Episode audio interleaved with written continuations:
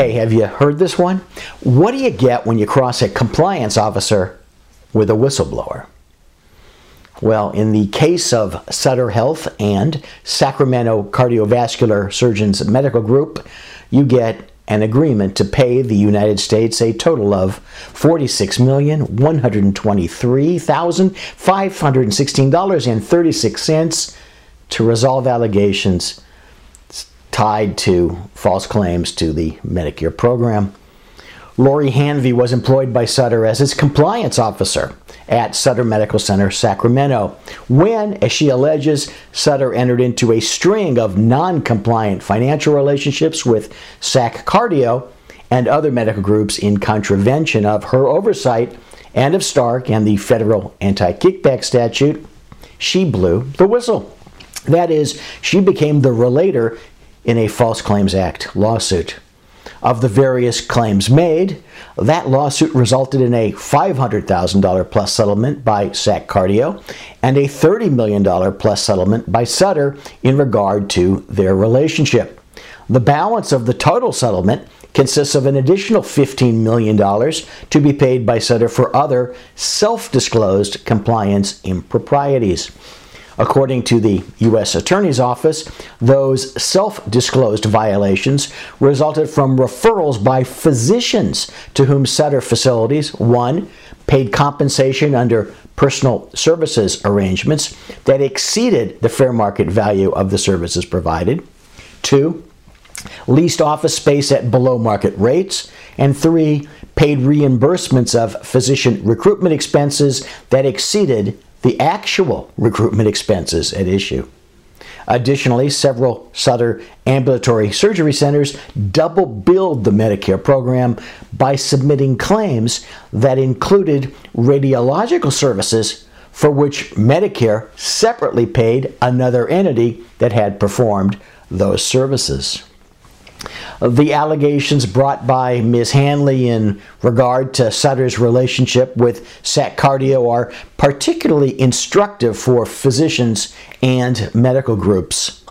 Among the various allegations were that Sutter stacked a series of agreements providing aggregate annual compensation exceeding $1.9 million to SacCardio, which amount was commercially unreasonable and grossly in excess of fair market value, all to reward the group for its high volume of referrals. As a result, the complaint claimed that the total overall arrangement violated both Stark and the anti-kickback statute. Specifically, the elements of the arrangement included a series of cardiovascular call coverage arrangements paying up to $912,500 annually, an amount that increased drastically over the time period covered by the complaint. The complaint alleges that SacCardio received that deal to the exclusion of all other cardiovascular surgeons on staff at the hospital. Also included a physician assistance agreement that obligated Sutter to pay SacCardio for 4 PAs at the rate of $170,000 per FTE, a total of $680,000 a year. As a part of the arrangement, SacCardio was not to bill for the PA services, yet it was alleged that SacCardio did in fact bill third-party payers, including Medicare, for those services. Also, a series of medical director agreements that paid SacCardio up to a total of $318,000 a year. So here's some additional takeaways for you. Just because a large entity, for example, a hospital or a surgery center management company, tells you that a deal has been vetted by their lawyers and it's legal, don't bet on it. Vet it through your own counsel and assess your own risk. As in carpentry, measure, assess twice, cut, do the deal once, or don't do the deal. I think you get the idea. Second, whether or not you see a series of financial arrangements as related, in other words, as a total arrangement, whistleblowers and the government will. Make sure that the overall relationship passes muster. That includes the fact that overall compensation is within the range of fair market value.